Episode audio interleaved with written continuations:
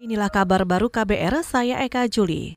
Saudara Kejaksaan Agung bakal kembali menetapkan tersangka baru kasus dugaan korupsi di asuransi Jiwasraya usai pemeriksaan Hendrisman Rahim. Menurut Jaksa Agung ST Burhanuddin, saat ini Kejaksaan tengah mendalami tindak pidana yang dilakukan masing-masing tersangka. Burhanuddin juga menyebut Beberapa di antara tersangka itu diduga turut melakukan tindak pidana pencucian uang. Hingga saat ini, Kejaksaan Agung memeriksa lebih dari 140 saksi terkait dugaan korupsi yang merugikan negara hingga triliunan rupiah itu. Sebelumnya, Kejaksaan Agung menetapkan enam orang tersangka dalam kasus dugaan korupsi di asuransi Jiwasraya. Analis konflik dan terorisme Alto Luger menyebut pemerintah seharusnya menggali latar belakang dan data dari warga Indonesia bekas simpatisan ISIS yang ada di kamp pengungsi di Suriah. Menurutnya, data diri itu nantinya bisa menguatkan keputusan pemerintah untuk memulangkan mereka atau tidak. Memang harus memastikan nih, mereka itu seperti apa sih di sana? Apakah dia benar-benar kombatan? Apakah dia korban? Apakah dia anak-anak yang diajak oleh keluarganya? Atau dia istri-istri yang ternyata dia tidak punya keputusan untuk mengambil keputusan sendiri, tapi dia diajak oleh keluarganya. Itu kan sebenarnya harus diketahui kan profiling seperti begitu. Analis konflik dan terorisme Alto Luger juga setuju pemerintah saat ini memutuskan menolak memulangkan warga Indonesia bekas simpatisan ISIS. Tetapi menurut Alto, pemerintah juga harus mempersiapkan infrastruktur tertentu jika suatu saat mereka tetap kembali ke tanah air. Pemerintah juga diminta mengawasi berbagai pintu masuk orang-orang dari luar negeri ke Indonesia.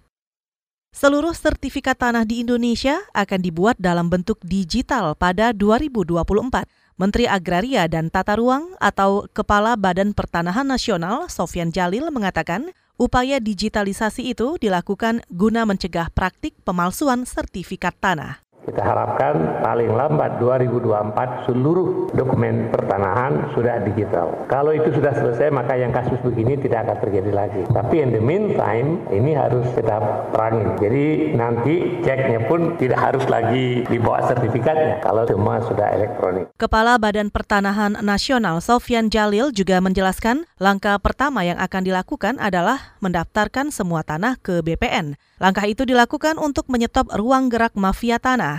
Sindikat mafia tanah sering kali memanfaatkan tanah sengketa atau tidak terdaftar untuk diperjualbelikan secara ilegal.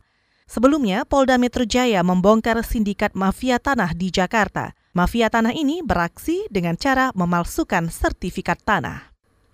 Hari ini indeks harga saham gabungan atau IHSG di Bursa Efek Indonesia berpeluang menguat di tengah kekhawatiran terhadap virus corona atau COVID-19. IHSG dibuka menguat 8,83 poin atau 0,15 persen ke posisi 5.921,91.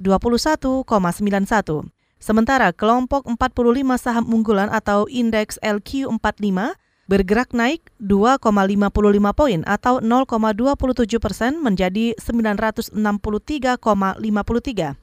Sementara nilai tukar rupiah yang ditransaksikan antar bank di Jakarta bergerak menguat tipis satu poin menjadi 13.673 per dolar Amerika dari sebelumnya sebesar 13.674 rupiah per dolar Amerika.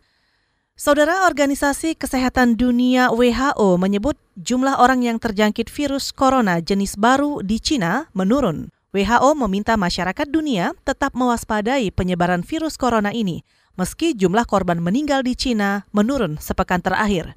Cina menjadi sumber virus corona yang menewaskan sekitar 1.000 seratusan orang itu. WHO juga mendeteksi jumlah manusia di seluruh dunia yang terdeteksi terjangkit virus corona mencapai 45 ribu orang. Kemarin, seorang pasien di Kanada dan dua pasien di Prancis dinyatakan sembuh dari infeksi virus corona.